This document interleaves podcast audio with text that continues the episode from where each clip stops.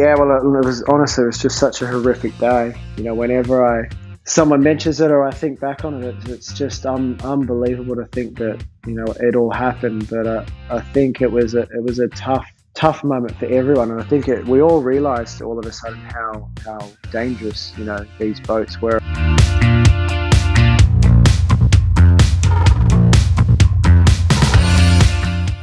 You know, my favourite event by far was racing in San Francisco and, and having those high speed reaches at plus 45 knots, knowing that we were in complete control of our machine and, and able to really like let it rip. So um, I don't know if anyone else besides the Australians sort of had that feeling. They were they were definitely seat of the pants there, but for us we were we we're having a great time in the boat.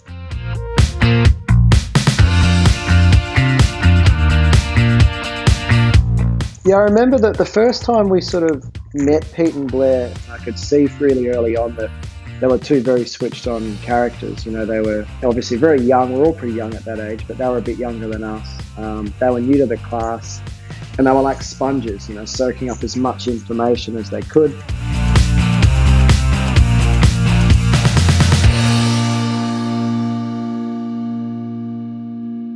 Hi, everyone, and welcome along to Broad Reach Radio, the Yachting New Zealand podcast. My name is Michael Brown, and today we talk to Australian sailor Nathan Outteridge. Nathan is no stranger to the sailing world, having been an Olympic 49er champion and four time world champion, and he's also skippered Artemis at two America's Cups and been skipper and chief executive of the Japan Sail GP team. He talks about his journey in this podcast, from training with a young Peter Burling and Blair Tuke, and having three America's Cup syndicates all chasing him at the same time to his superstitions and why he is seemingly so calm on a boat. But he also reflects on the low moments, like the time he was involved in a serious car crash and didn't know if he would ever be able to sail again, the trauma of seeing a teammate killed when out training, and the devastation of capsizing with Olympic gold in his sights. Those experiences have shaped Nathan as a sailor and as a person, and I thank him for sharing them with us. There is so much more we could have talked about, and he's bound to write a few more chapters in his hugely successful career. Have a listen and enjoy.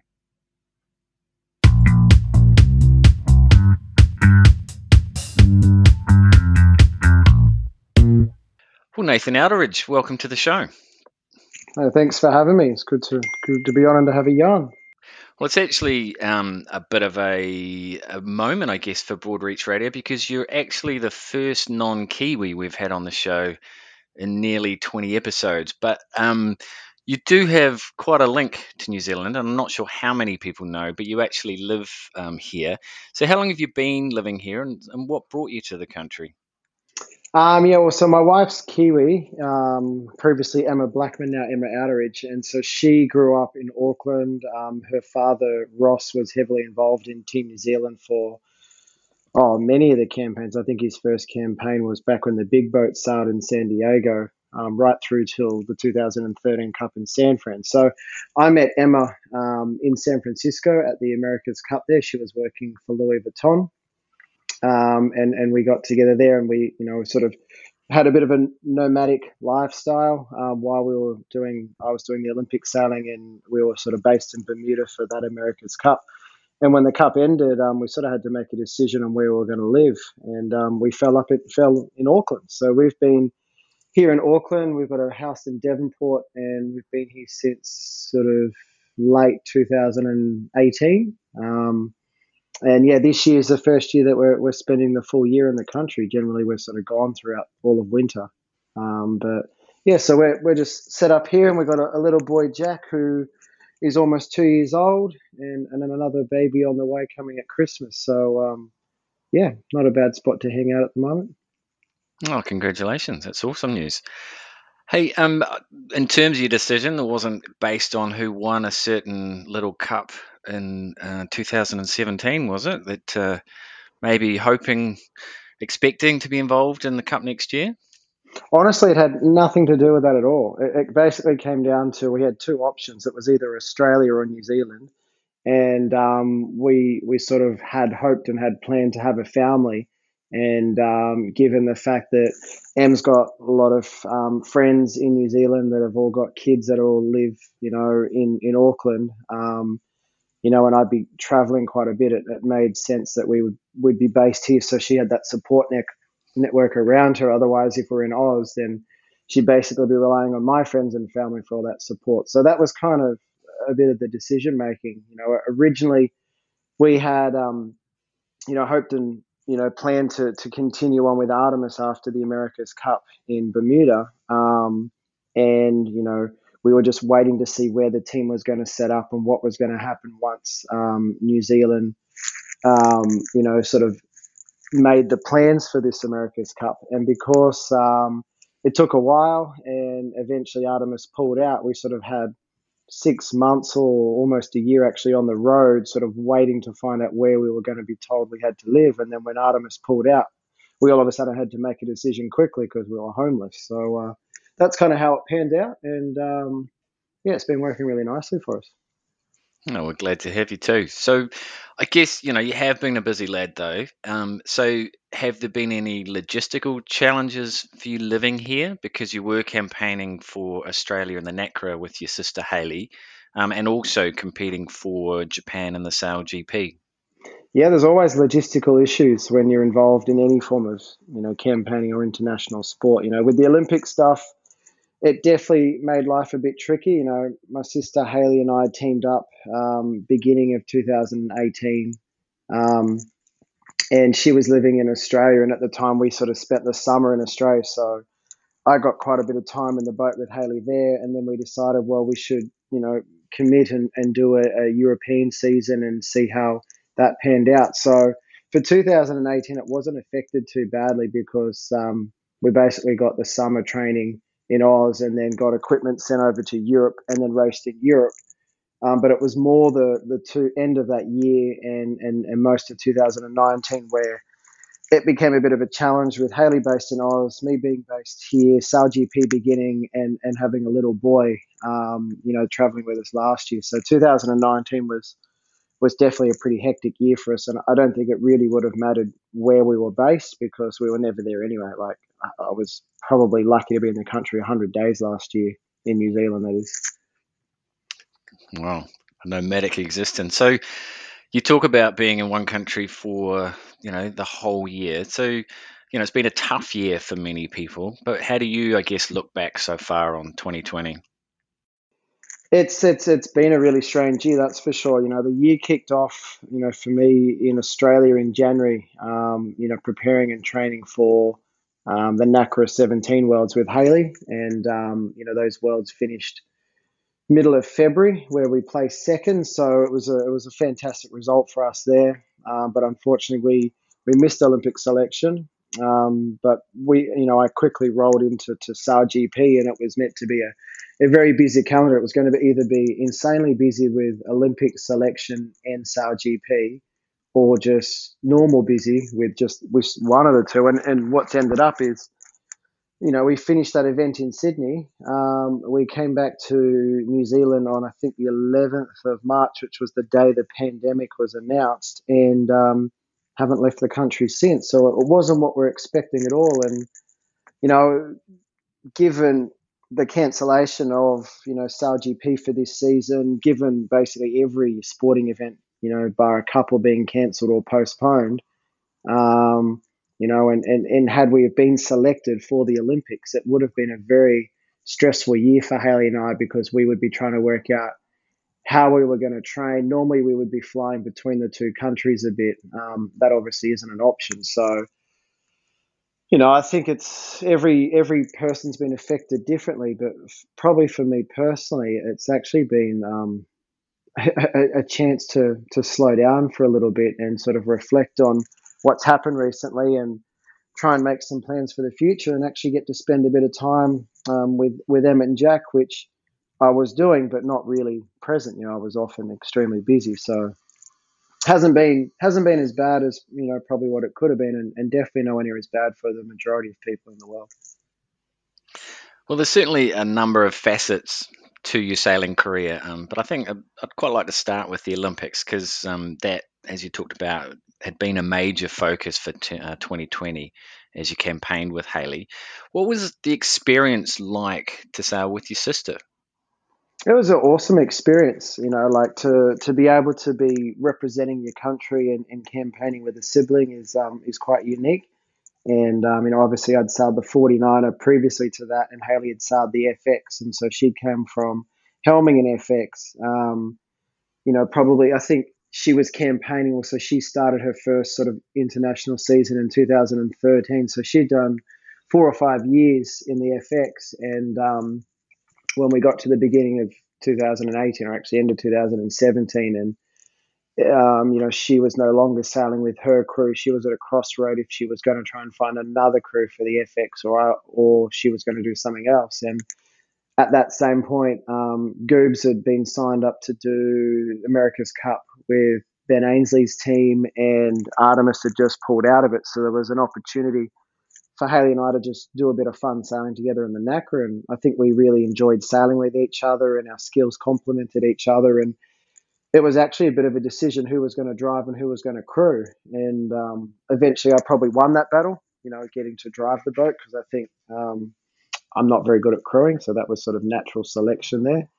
But um, it was it was fun, you know, learning how to sail the boat together, and we got some fantastic results, and you know, got to, to go to many different countries and, you know, we two silver medals in world championships um, in 2018 and 2020 was, I think, something we can be really proud of. And obviously we've got that disappointment that we, we didn't get the nod to go to the Olympics, but um, I think we can be pretty proud of what we achieved in the class.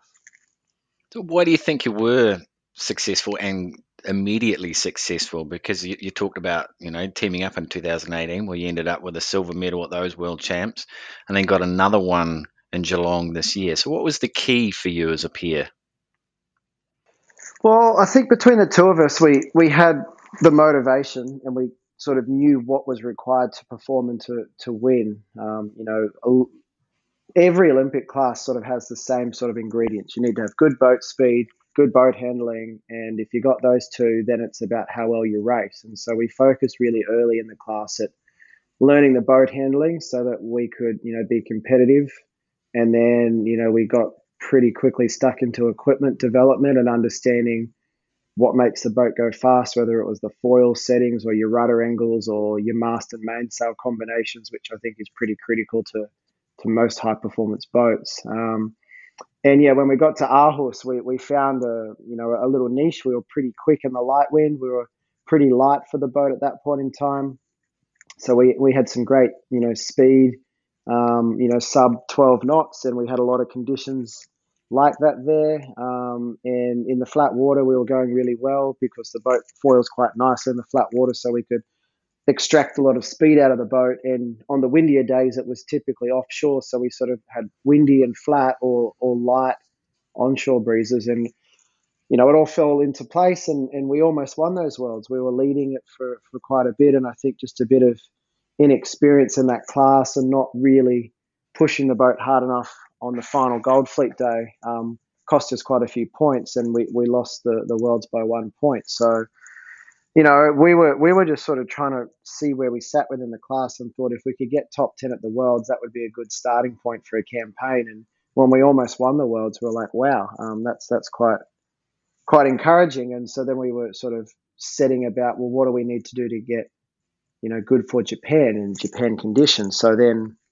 we started adapting that, and um, it was a bit of a tough sort of period through the middle because 2019, I think, for us was really was was a bit disjointed. I was getting I was very busy with the Sail GP commitment, trying to get the Japanese team set up and organised. Um, obviously, everyone would have seen, you know, there was five events spread across a few different countries, and a lot of those events were at really bad times for um, the the NACRA. You know, I was often missing all the training before a big NACRA event, arriving with four or five days before racing, and and trying to compete and get results. And um, and that was pretty tough. And then Haley sustained an injury when we were in Japan, um, which sort of lingered for the, the rest of the 2019 year. So when we got to the Auckland Worlds, we were we were still trying to manage that injury, and it wasn't really till till January or February that she sort of got over her injury, and, and, and then we put on another good performance in Geelong. So I don't know. It was it was it was it was a fun boat to sail,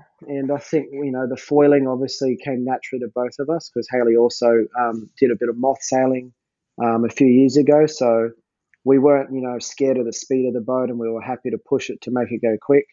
And I think some of the knowledge I'd sort of brought from the 49er class and also the America's Cup with the the technology of the foiling um, sort of definitely helped us out in the NACRA.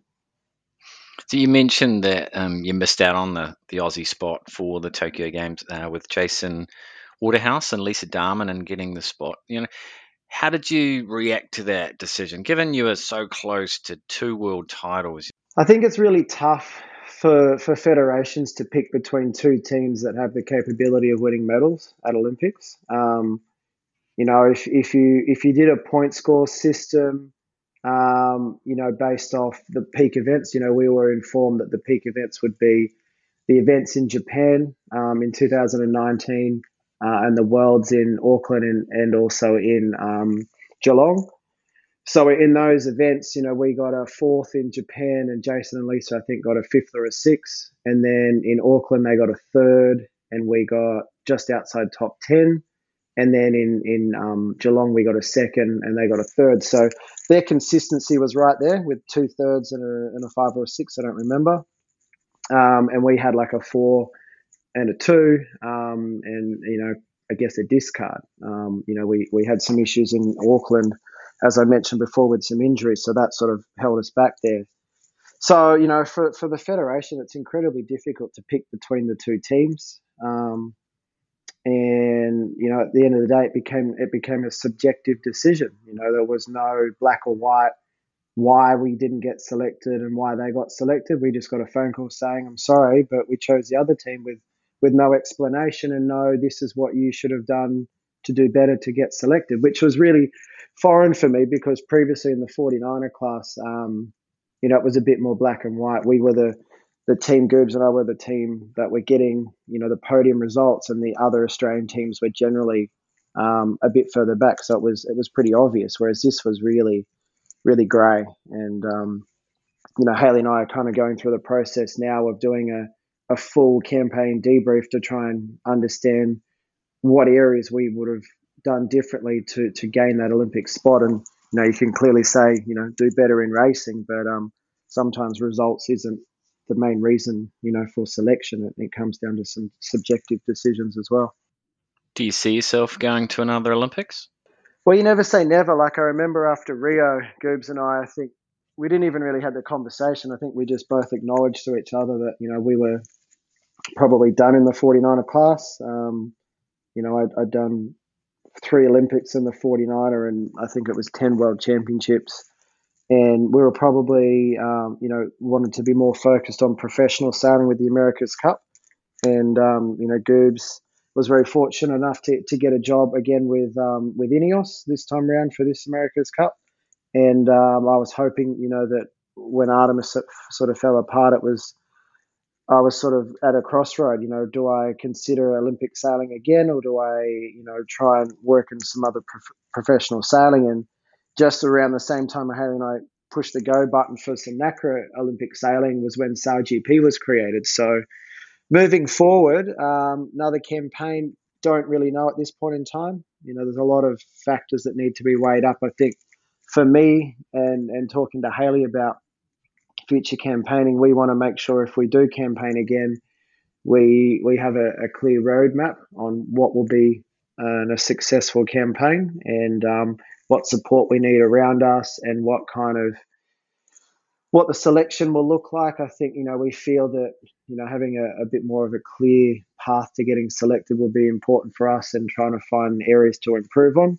Um, so, and I think Olympic sailing is is close to to my heart, and it's something that you know I really love. I love the competition and the the patriotism that comes with it, and um, just really, you know, probably the rest of this year it's about assessing all the different options and um, deciding if I if I want to do Olympic sailing, who it's with, which boat, and um, and sort of making a plan from there. So sort of, you know, 2020 is pretty much a year for everyone to, to stop and, and really sort of assess what to do, and that's what, what we're doing at the moment. Hmm. Well, your first Olympics was it came in Beijing in 2008 in the 49er, as you said, and um, you went in as world champions, and I think you had a gold medal in your grasp before the a disastrous capsize near the finish of the medal race, and eventually finished fifth. So, how much did that affect you?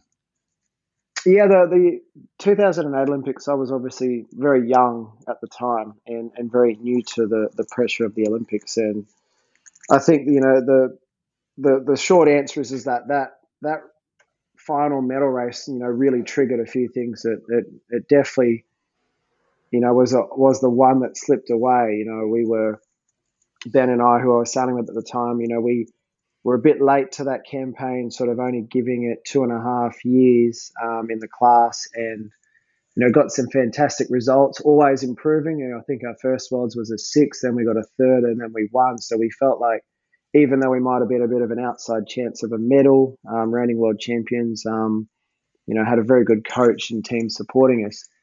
It was the one that got away, and um, you know that capsize ultimately was the you know, the final nail in the coffin. But, you know, we had made a few errors throughout the week um, that, you know, cost us pretty badly, you know, and without those errors, we would have been short of a medal on that final day. So, you know, that, that was kind of a, when it finished, it was a, a moment for me to kind of look at all different areas of the campaign and work out what changes, you know, I felt needed to be made to, to go that next step. And I remember, one of our coaches, one of our senior coaches ahead of the Olympics said, you know, if you want to win an Olympic gold medal, you need to be bulletproof, meaning you got to be good in every area. You know, China was very much a light wind venue.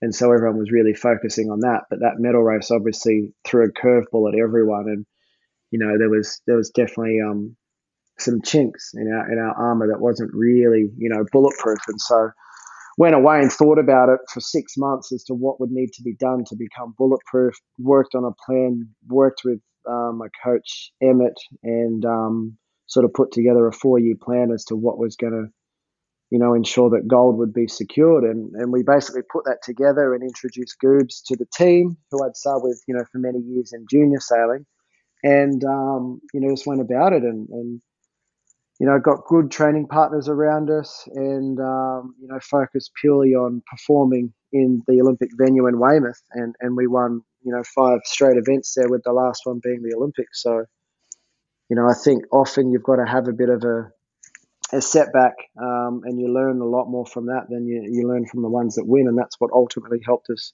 winning the gold medal in London. Is that also when you became superstitious, or were you like that before Beijing? Because became known that you wouldn't shave or cut your hair during a regatta, and I think I read somewhere that you said the scruffier looked, the faster you would be. I love all those funny quotes. They're quite good, aren't they? I think that superstition's just an interesting one. It's just a, a good good guideline. You know, like it was funny. You know, the, the, the, no haircuts and shaving was actually passed on to me from Malcolm Page, who's um, you know two-time gold medalist for, in the 470 class from Australia. He was he was my roommate at a lot of these events um, through China and and the the London Olympics. And I actually, when I was sailing 470s.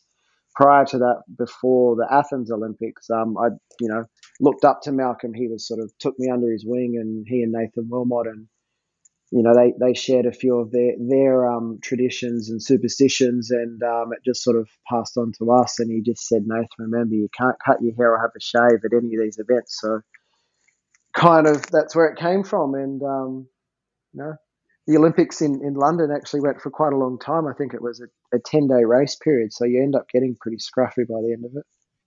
Are you still like that? Do you still refuse to shave and, and cut your hair?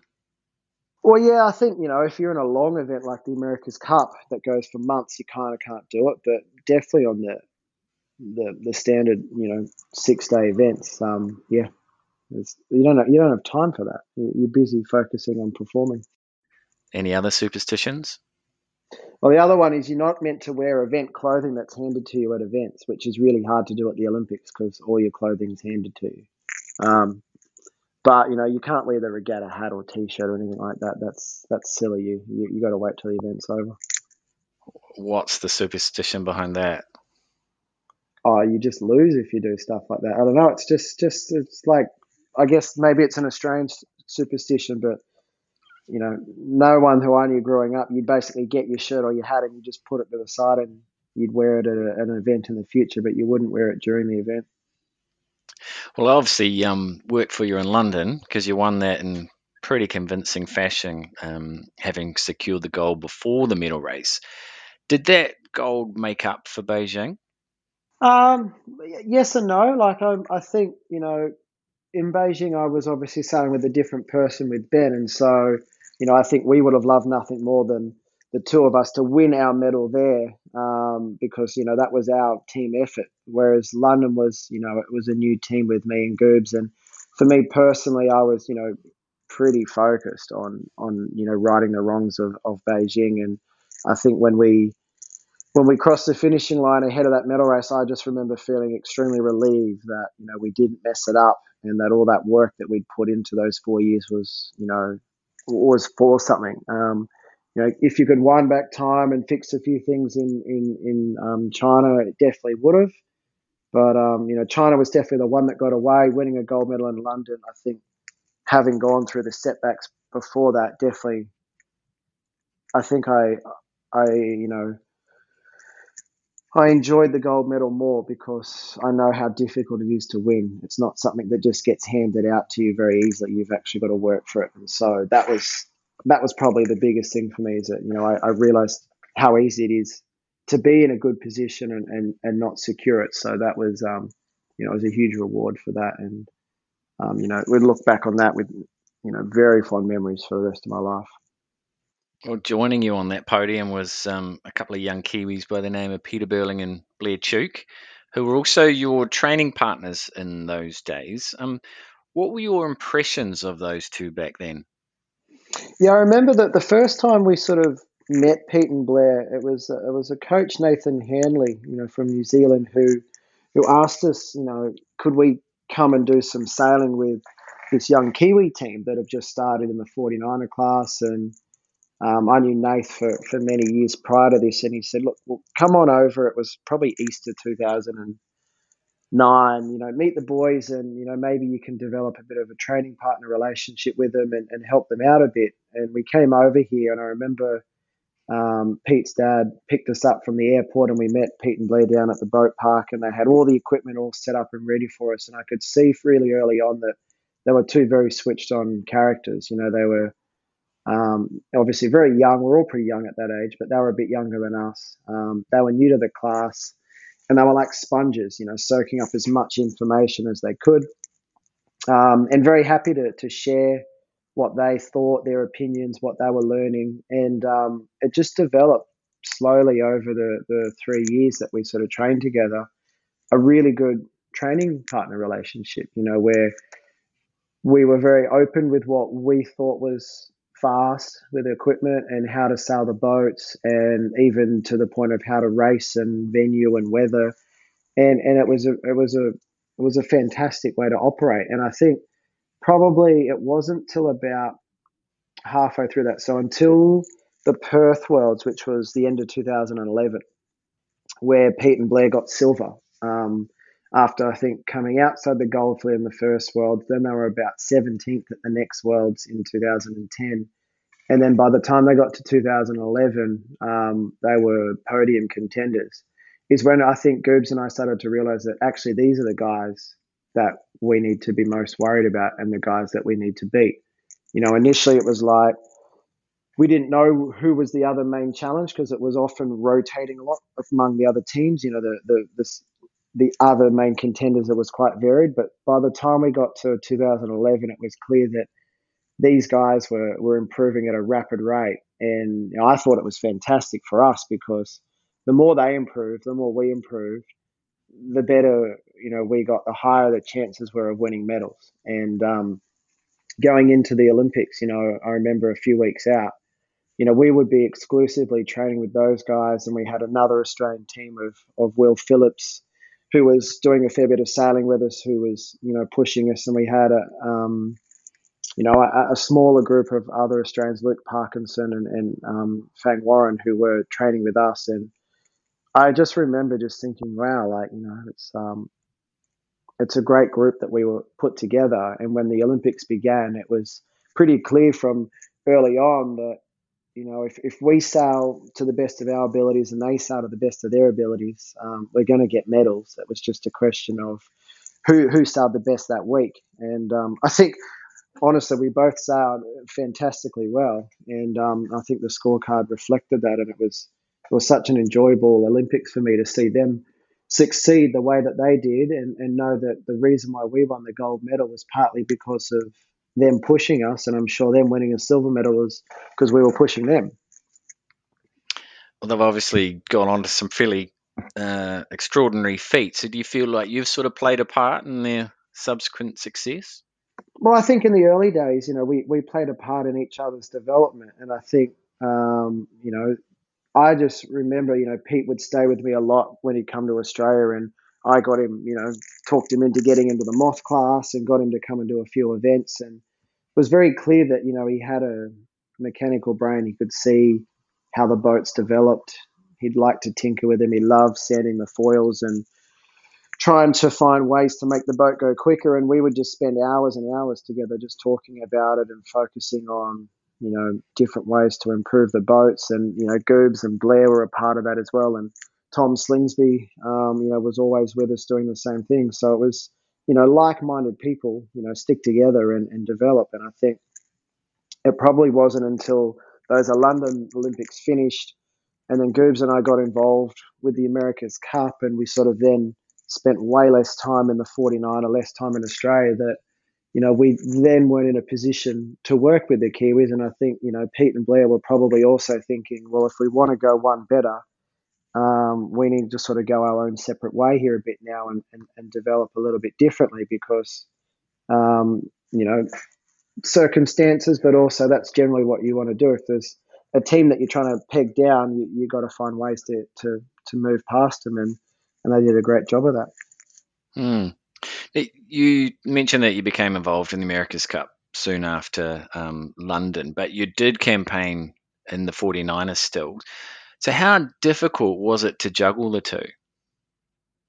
It was incredibly difficult. It was it was very very stressful and, and very very time consuming and you know, for for a few factors, we were we were sailing the 49er representing Australia, and our coach uh, Emmett Lazich was was based in Sydney. So he, you know, if we wanted to sail on the water with his coaching support, we either needed to get to Sydney where he could coach us, or we could often convince him to come to Lake Macquarie where we lived, which was um, about two hours drive north of Sydney. Um, but our America's Cup commitments were with Artemis Racing, which were based initially in San Francisco for um, 2013 and 14, so the first two years of the, the Olympic cycle. And then when we got to 2015, the team then moved to Bermuda. And Bermuda is about as far as you can get from Australia. Um, and we were we were heavily Goobs and I were heavily involved in the development of the boats um, for the the cup in in Bermuda, and we were often on calls with designers and talking to a number of the different boat builders about you know configuration. And so we were you know full-time employees of an America's Cup team given a bit of leave here and there to go and do some 49er sailing. And when we ori- originally discussed it with Iain Percy and, and Torbjörn Törnqvist the, the the owner of the team we said look you know we feel that you know for us to keep developing as sailors, it's you know it would be great for us to keep doing Olympic sailing. We'd really love to do that, and and they gave us their full support. Um, but obviously, you can't just dedicate all your time to your Olympic sailing. They said, you know, your primary focus is the America's Cup, and um, you know, as skipper and, and, wing trimmer of the team, we really are going to rely on you for a lot of the development. Um, so we basically, you know, had a bit of a plan on how many events we could do a year and how many training blocks we could do a year. And it was, I think it was around three or four events a year we could get time off to do with an, an additional three or four camps. So we were probably sailing half of what we would have done in the lead up to, to London in terms of time in the boat. And um, a lot of the way that we would set our training up, um, we just didn't have that flexibility in the in the Olympic 49er anymore. And if the weather wasn't good for a equipment development camp, um, it was too bad. We couldn't just wait a week. We just we had to basically get on a plane and go back. And there was you know months on end where we would basically do two weeks in Australia, 49er sailing, get on a plane, fly to San Francisco, two weeks in San Francisco sailing, get on get on a plane and go back, and we just bounced back and forward, and it was it was just busy and, and, and hectic. And I think you know looking back, it definitely didn't give us the best chance of winning a gold medal in the 49er class, but I think Goobs and I were both would say that you know we we enjoyed the challenge and we're very proud that we were able to achieve a silver medal given um, you know the situation that you know we were in and and um, you know no regrets at all. It was it was fantastic. Had you always had the ambition to be involved in in the America's Cup?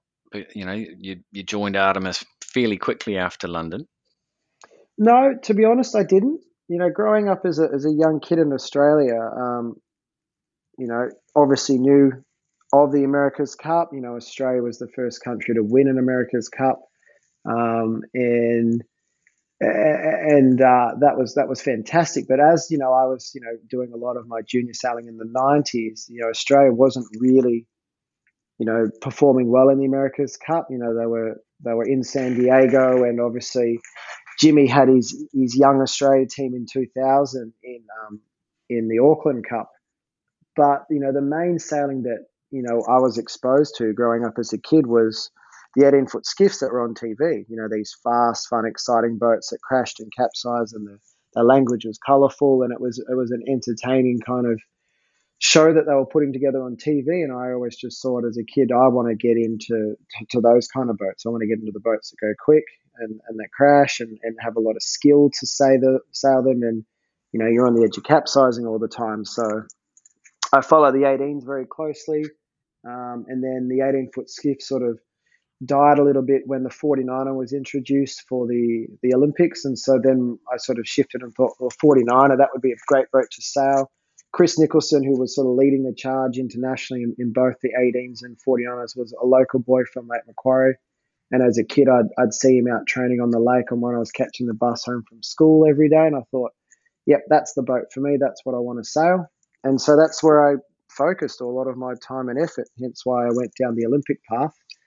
And um, after the London Olympics, or sort of during that, um, I remember, you know, in terms of the cup, the Deed of Gift happened in 2010 um, with the big catamaran versus the trimaran, and and that took my interest because that was, you know, really cool technology, big boats going, you know, pretty fast considering the, the amount of wind speeds that they were sailing in. And then when they announced that they were going to go into to these catamarans, and I saw the World Series begin in the the AC45s, and um, they were starting to hire younger people um, to be involved in that. With you didn't necessarily need to have keelboat experience, which is often quite hard to get for a youngster in Australia. I just thought those boats looked pretty cool, and I'd love to get an opportunity to sail on one of those. And um, wasn't very long until I got a call to join Team Korea, and you know they asked me could I could I drive the boat because Chris Draper had left and he'd gone to Luna Rossa, and um, it was a tough decision because you know I got this call six months before the Olympics. I'd put all my time and effort into preparing to to win this Olympic gold medal with Goobs but then here again, I'm having an opportunity to get my foot in the door in the America's Cup, which you know is very hard to get. And so I, I, I took the opportunity and I joined Team Korea, and um, I think it, you know we got some great results with that team. Um, and we had the likes of Giles Scott on board as well, who you know is a, a gold medalist now in the Finn class, and he works. You know, he was with Ben Ainslie for the last two cups, and so we you know, got some great results. And then I got a phone call pretty much straight after um, the Olympic gold medal in London and, you know, saying, hey, you, are you interested in joining Artemis? And I, I obviously jumped at that opportunity. And because, um, you know, the first year of an Olympic cycle, there's not a whole lot on the cards. And I thought, well, these 72s look amazing. You know, I'd love to get involved in that. And, you know, they were great. They were great boats, and the the exposure I got to working in big teams and the design and everything it's just been amazing and you know I just feel so fortunate to to get that phone call at that moment and, and take that opportunity. But it wasn't the only phone call you got, was it? There were a couple other suitors calling up.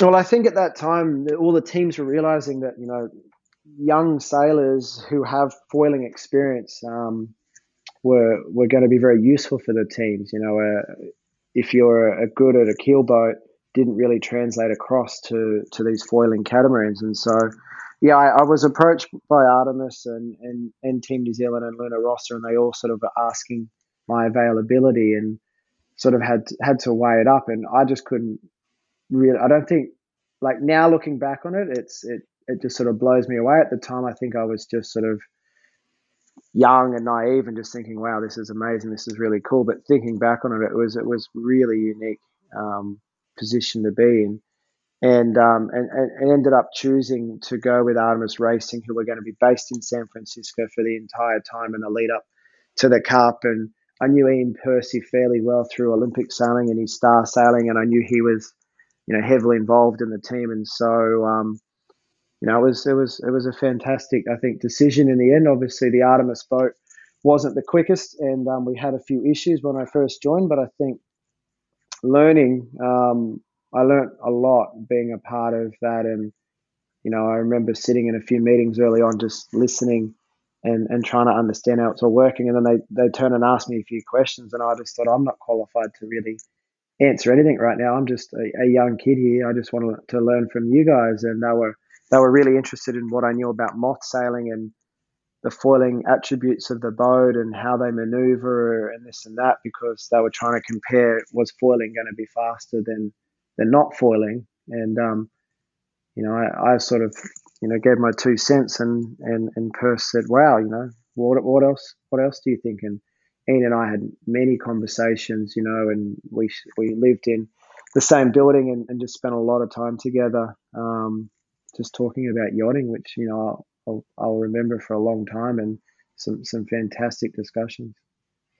Yeah, you went on to have the key position of, of helm, and you know, are you the type of person who feels natural sort of leading a team and, and dealing with all the pressures and responsibilities that come with it? Um, I think that you know you, you, there's all different types of leadership, and I'm not the type of person who's going to stand in front of a group and give them a big rah rah speech. Come on, let's go, guys! But you know what I am very happy to do and what I feel very comfortable doing is you know leading by example you know, whether it's on the water, you know, pushing through a, you know, a, a testing session or racing and basically having the confidence to handle the boat and to push the boat and develop the boat. And in the design meetings, you know, talking about, you know, how the boat feels and being, you know, I feel very comfortable to, to question a lot of the designers about, you know, that type of foil or that type of control system and how we develop it and and, and do a lot of brainstorming. So I think on the on the smaller groups and when you're developing and you're having those discussions, feel completely comfortable. And I think when you have enough of those discussions, the the people around you kind of um, you know work. But I, I, guess if you said you know leadership, you know rah rah rah, let's go win. That that's not my form of leadership. But I, I was never once felt that I was sort of out of my depth. I felt like I just I was nurtured into it very well, I'd say, by Iain Percy. Iain's, you know, got some fantastic people skills, and and he was sort of like always empowering me. You know, Nathan, what do you think? Nathan, let's do this. Okay, you you run the on water program, and he was he was really good at sort of, um, I guess, getting me to come out of my shell a little bit because it is very different to sailing. Um, you know, yeah, a boat that's just got two people. Now, you mentioned that there were a couple of difficult moments with their campaign, and you were at the wheel when um, Andrew Bart Simpson was tragically killed after the the hull of Artemis collapsed and the boat um, capsized. And how did that affect you? Yeah, well, it, it was honestly, it was just such a horrific day, and um, you know, whenever I someone mentions it or I think back on it, it's, it's just um, unbelievable to think that you know it all happened. But uh, I think it was a it was a tough tough moment for everyone, and I think it, we all realised all of a sudden how how dangerous you know these boats were and what we were doing was so dangerous. And I think up until that point, there'd been plenty of near misses, um, you know, with with people getting you know, nearly injured and this and that. But all of a sudden, it, it, it hit home really hard. And I remember, um, you know, it, it, hit no one harder than Iain. Obviously, you know, Bart was his best mate, and um, there was a real crossroad, I think, for the team and a number of fit, number of us in it. It was like, okay, is it really worth, you know, doing what we do? You know, if, if that could happen to someone. Um, and the other, you know, big point was like, well, you know, we, we need to push on in memory of Bart, but we need to make sure we're going about this the right way. So there was a lot of, a lot of meeting, and I remember Torbjorn came over to show his support to the whole team and said, look, you know, we, I'm not going to pressure anyone into doing anything they don't want to do, but if you would like to to get the second boat, you know, finished and get it on the water and get racing, then you know we should definitely do that. And um, I remember Iain spent a lot of time back in the UK during those early few weeks, you know, with Leah Bart's wife and the family, and he he kind of said, "Look, Nathan, you know, you probably, you know, we're with our second boat was already designed to go foiling you know, Nathan, you just work with the designers and, and the rest of the sailing team to try and get it up and running and, and design a, a um, on-water training and test program for the boat and, and everyone's skills that'll get us into the racing safely. And so, you know, I, I took it on and I, I said, look, okay, look, I believe that, you know, before we can, you know, enter a race, we need to have all the basic skills down pat. You know, we need to be able to, to maneuver, we need to be able to handle bearing away at high speeds and we need to be doing foiling jibes and and I said, you know, I think it's probably going to take us 15 days to work that out. And um, and in the end, it took us seven days to get to our first foiling jibe, and um, we started in, in, in lower wind strengths and slowly built our way into it. And you know, we hadn't even done a practice start really before that first um, race against Luna Rossa, but I think everyone felt that the way that we recovered um, and and and the process we went through to, to do it in a, a safe manner while still you know trying to do it as quick as we could so that we could actually race you know was was done well. And I it gave me a lot of confidence to know that a lot of people in the team you know really you know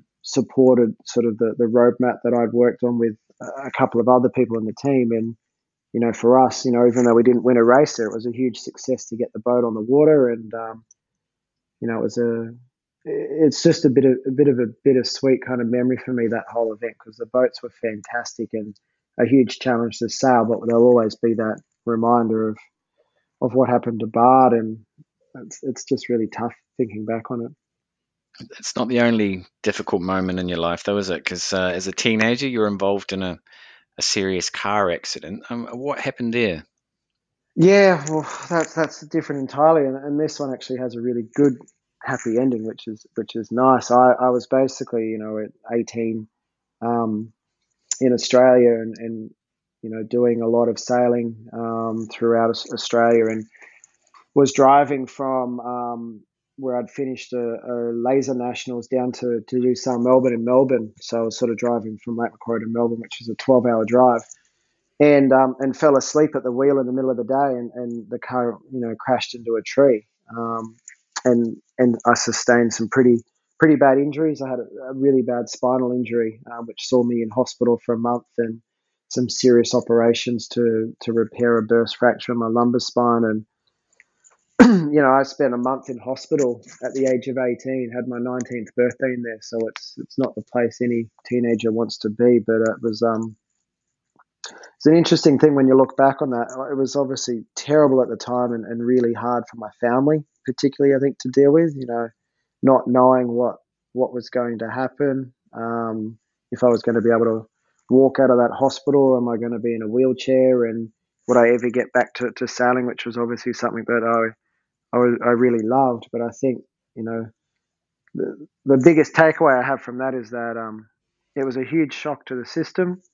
It made me realize I wasn't wasn't bulletproof, which I think every teenager thinks they are, and it made me really appreciate you know what I had and what I was doing, and made me really focus on what I wanted to do moving forward. And you know, even today, you know, when I'm out doing things on the water, I just think you know how I, I could be missing out on all of this if you know that that surgery that they did didn't go as well as it did, and um, you know, it's, it's just such a you know, it's it's a bit of a distant memory now because it's so long ago. It was you know almost 15 years ago now.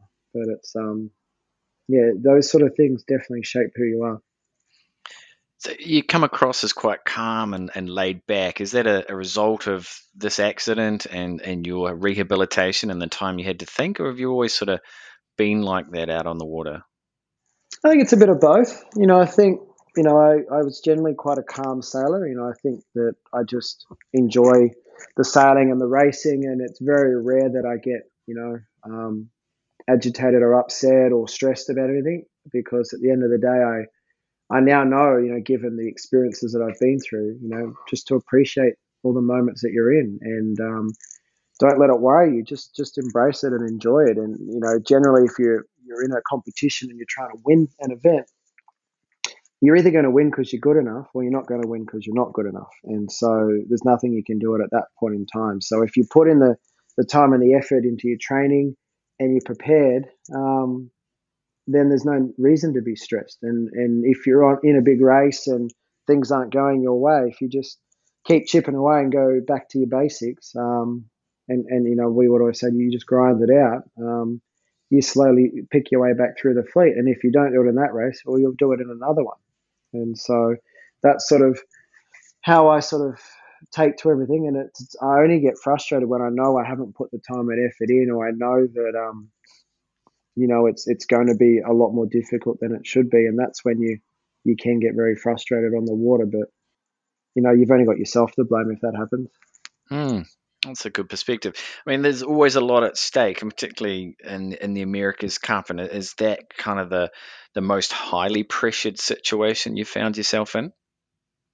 Well, for sure, you know the the America's Cup is you know massive amounts of pressure. There's a, a lot of media attention on it in the sailing world, and there's a lot of money involved. You know, you've got sponsors and and, and owners of teams. You know, are investing you know tens of millions of dollars on on these races, and um, they're putting all their trust in you to to deliver.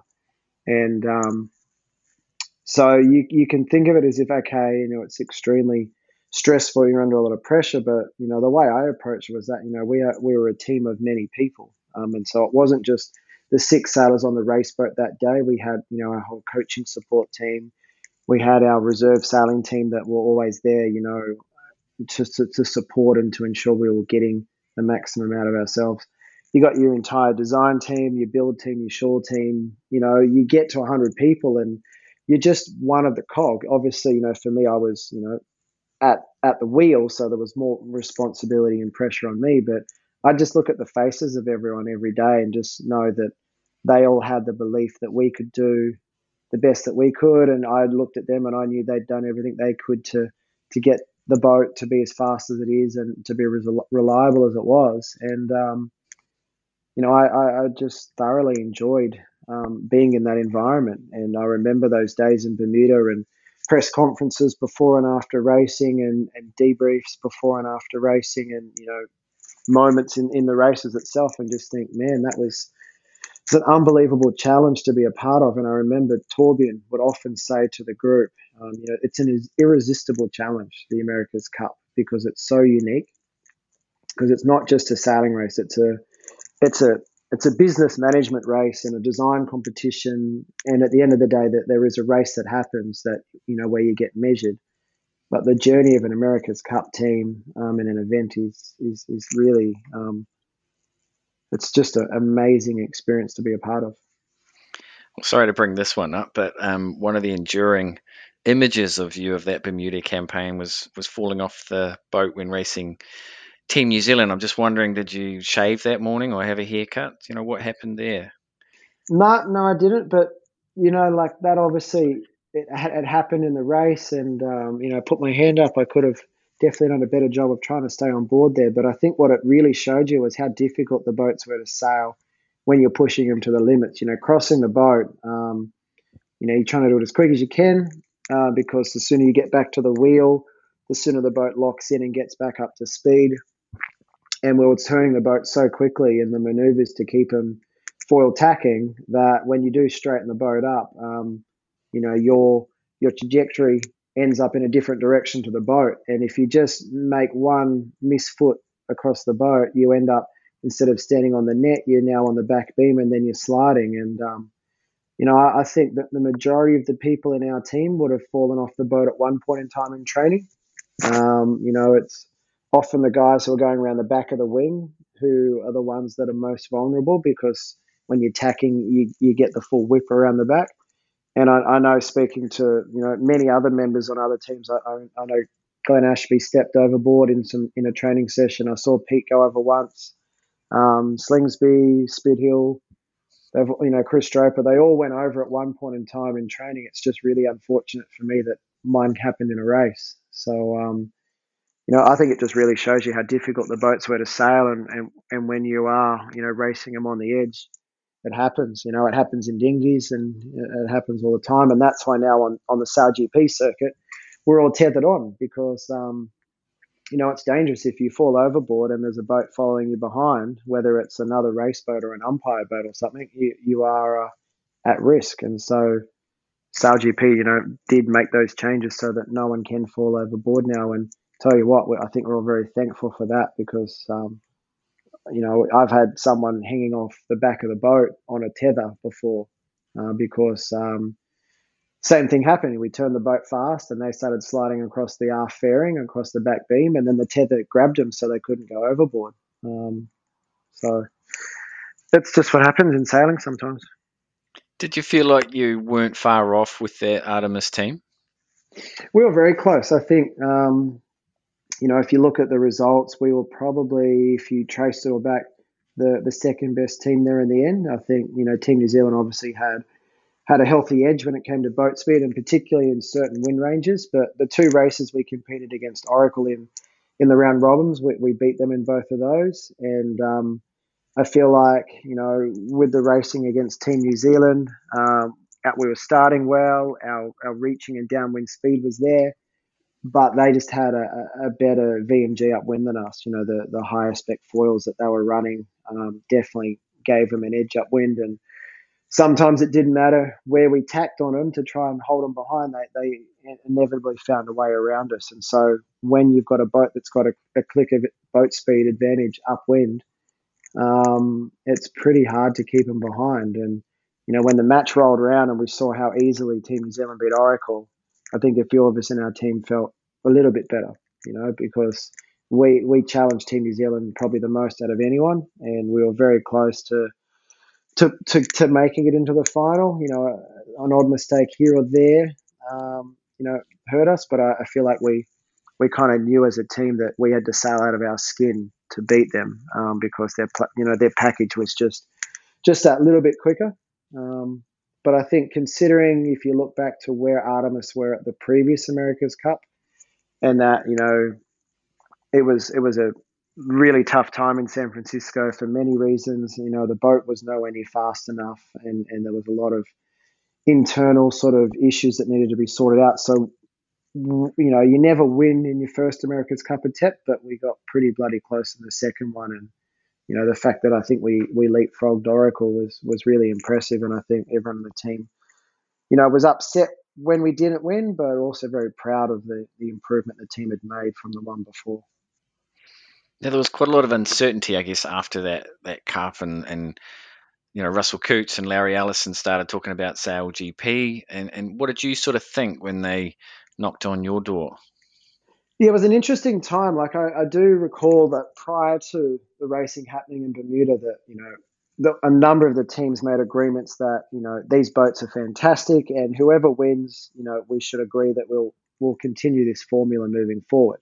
And the only team that objected was Team New Zealand. So when Team New Zealand won, it, it definitely meant there was a huge amount of uncertainty of what was going to happen with the America's Cup. And um, when it went on for as long as it did. Um, you know, I think it took until Christmas before there was an announcement about the boat and the rule. You know, that six months um, was really tough. You know, I'd made a commitment to to Artemis to be involved with them for another America's Cup, so I was, you know, with them regardless of what was going to happen. And then when the rule came out and we looked at it all and realized that that wasn't really going to be um, an option. And Torbjorn said ultimately at the end, no, I don't want to do the America's Cup. um, it kind of left me in a position of, well, okay, well, well, what do we do? What do I do now? Because you know, all the other cup teams that you know got together, they got their personnel, and they were all committed. You know, and and that was when you know there was rumors in the background that Russell and Larry were you know trying to put together Sail GP and basically use the the 50s again in an international racing circuit. And Torbjörn at the time said actually no I think that's more interesting to me. So he wanted to to um, to get involved in that. And for whatever reason that never eventuated. And when Russell found out that that Torbjörn wasn't going to do it and therefore I was you know, available to be a part of Sail GP, um, he approached me and said, "Well, look, you know, Tom's got the Australian team already um, lined up, but we really want to get a Japanese team together, and um, we think that the Japanese market's an important market for Sail GP."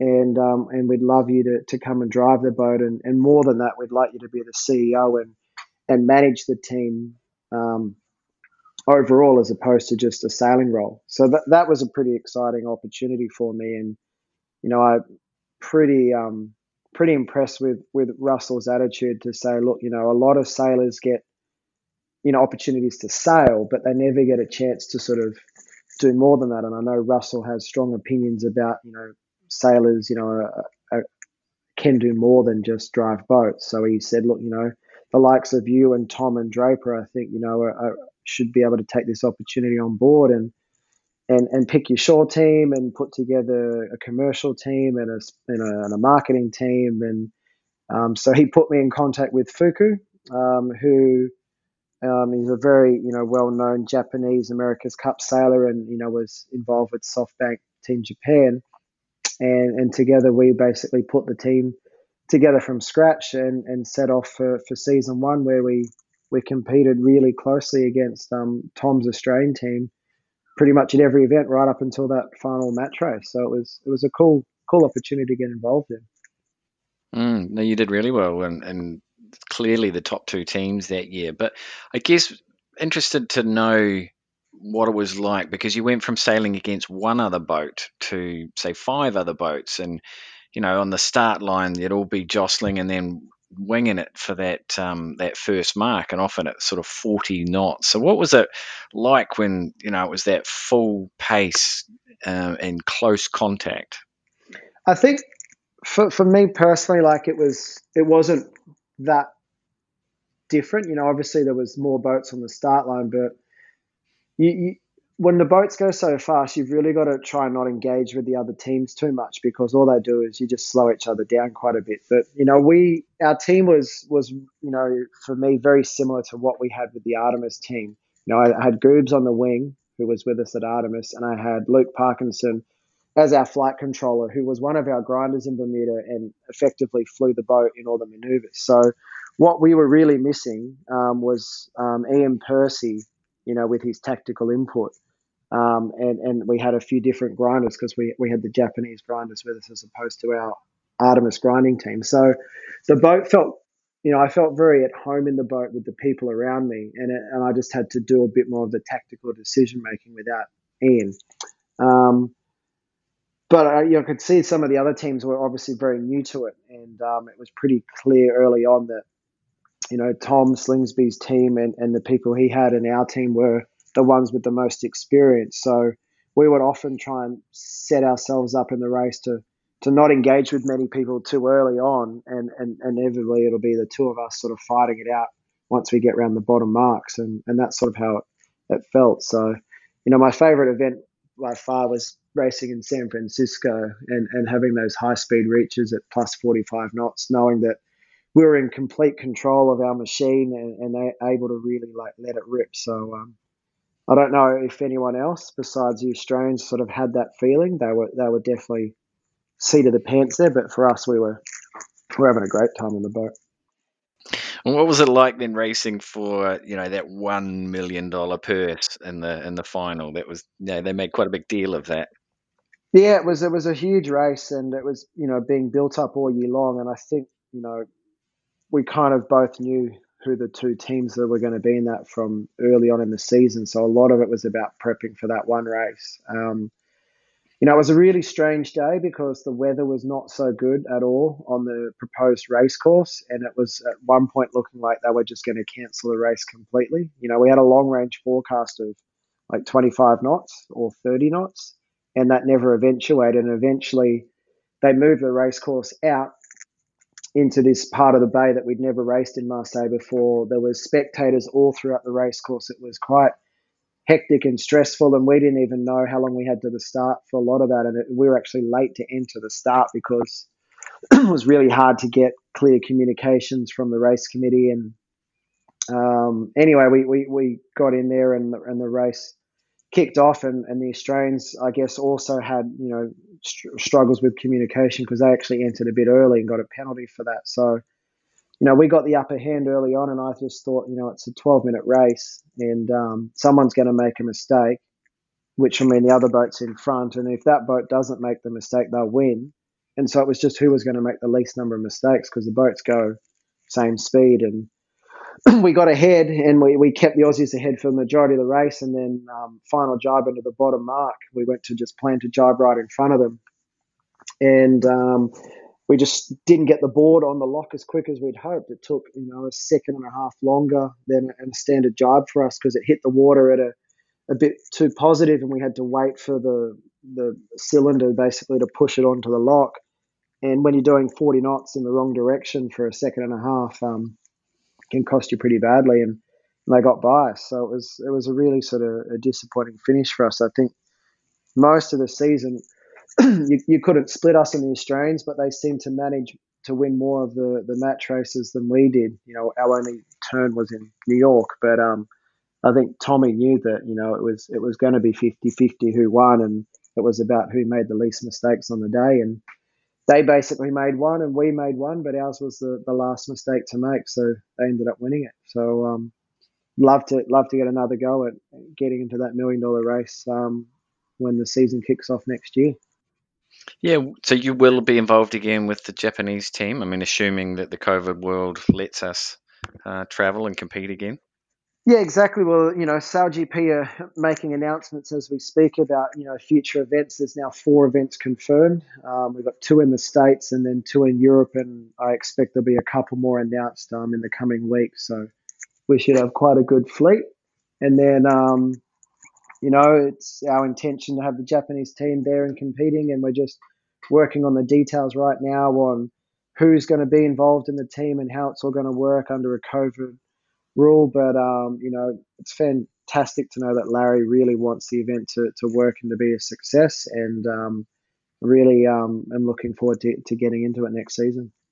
Where do you see the whole competition going? Because of course Ben Ainslie and his Ineos team joined this year, and then we've got Peter Burling and Blair Tuke and their New Zealand team joining the uh, next year as well. Um, so, you know, what's where do you see the this SailGP event heading towards? I think the the goal of the event and, and where it's going to go is it's it's going to be the the pinnacle racing circuit. Um, you know, one design boats that are going to travel around the world and it's going to attract the likes of the best sailors, like as you said, Pete and Blair joining is is fantastic. You know, a guy like Ben Ainslie came and raced with us in Sydney. He'll want to be a part of it moving forward. Um, you know, Tom and myself, you know, we'll have a team each in racing, and the goal is to attract some of the, the best sailors. You know, maybe someone like Jimmy Spithill might um, come and join once the America's Cup is over and the goal is to to get more um, countries involved in it. You know, there's there's a lot of great sailors coming out of Olympic sailing and out of um, other high performance foiling boats. And if you at all want to be involved in a racing circuit with fast foiling boats, this is this is going to be the top of it. It's it's obviously very different than the America's Cup because there isn't a design element to it. It's a much smaller team, um, but I, I, think that it, it'll just keep growing, and I think um, you know, after these Olympics in Tokyo finish, there'll be some stars that win medals there, which I'm sure Russell will be contacting and helping them get teams up and running so they can come and participate. Do you think there's room for both the SailGP and America's Cup in the future? I think there's room for both for sure because they are two very different events. One event is prestige, you know, the America's Cup is that legacy of design, development, big teams chasing this irresistible challenge. Um, and I think there'll always be a place for that in the world. And I think there'll always be billionaires out there that want to win the America's Cup. So I don't think that's at risk in any way. And I think there is a place for for SailGP because it's it's your um, traveling circuit. It's it's racing. It's you know going to be ten events minimum every year with some of the best teams, and that's where sailors are really going to get tested and, and pushed to the elements. And they know that it's not the fact that their boat's faster than the other person. It's that they're actually better. So I think, you know, as a sailor, you'd love to be involved in both. Whether that's possible or not, I don't know. But definitely the two events can sit side by side um, and not detract from each other. And what does the future hold for Nathan? Outteridge? Well, I don't know what the future holds for me. Right now, I'm obviously just stuck in New Zealand and um, and uh, looking at the world and seeing what's happening. But um, you know, right now I'm very focused on getting a, a strong team together for SailGP next year.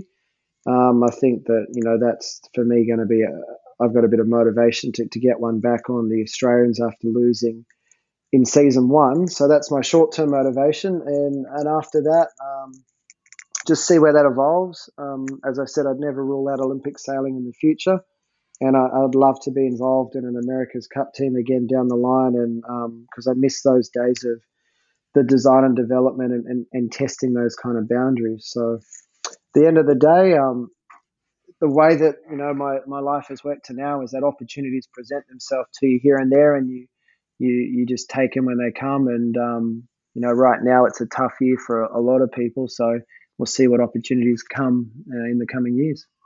What about an Olympic uh, wind foiling campaign? I hear you're buzzing around uh, Auckland on the foils yeah, a lot no, these I, days. I bought one the other. Um, I bought one basically when lockdown began. I kind of realized quite quickly that um, as we were going into to this form of lockdown, the international travel was going to stop, and there wasn't going to be much opportunities to do any racing anywhere. And good group of people here in New Zealand um, sailing the wind foiling class and so I um, really thought that'd be a really cool skill to learn. I've sailed the moth for ages, and um, you know, I didn't didn't think I'd be able to get to any events, but wind foiler is, is a cool class, and I've been out on it quite a lot on the harbour, and um, don't know if it'll be an Olympic campaign for me, but I'm I'm definitely um, excited about the board and and you know testing myself with those skills and hopefully I can get to do some racing in over this summer in New Zealand and see if I'm half decent at it or not. Well, I no need to let you go and um, check in with your, your boy who's just woken up. But just before you go, um, I just need to ask you your worst wipeout ever. The floor is yours. Oh, our worst wipeout, you know, for, for multiple reasons was that capsize in in Beijing. You know, it cost an Olympic gold medal. Um, it was a, a, massive nose plant, and um, yeah, one that I haven't forgotten, and it definitely changed the way I sailed 49ers after that moment. Before that, I always thought you had to go fast and flap the kite to avoid waves, and since reviewing that capsize and watching how other people were sailing, I learned that you can actually choke the spinnaker and slow the boat down to avoid waves. So um, that was that was brutal for multiple reasons, and you know something that haunted me for a long time. And something you learn from. Exactly. Hey, look, we really look forward to um, seeing you back out on the water, um, whenever that may be. Um, really appreciate your time today, and um, yeah, we lots of insight there into so many different facets of your career. So, um, you know, thanks so much for joining us on Broadreach Radio. No worries. It was great to chat and relive a bit of the past. well, that's it for another episode of Broadreach Radio. Thanks for tuning in. If you've got any suggestions or feedback, then feel free to drop me a line at michaelb at yachtingnz.org.nz. And if you like what you've been hearing, then give us a follow. I'll be back in a fortnight with another interview. Until then, take care.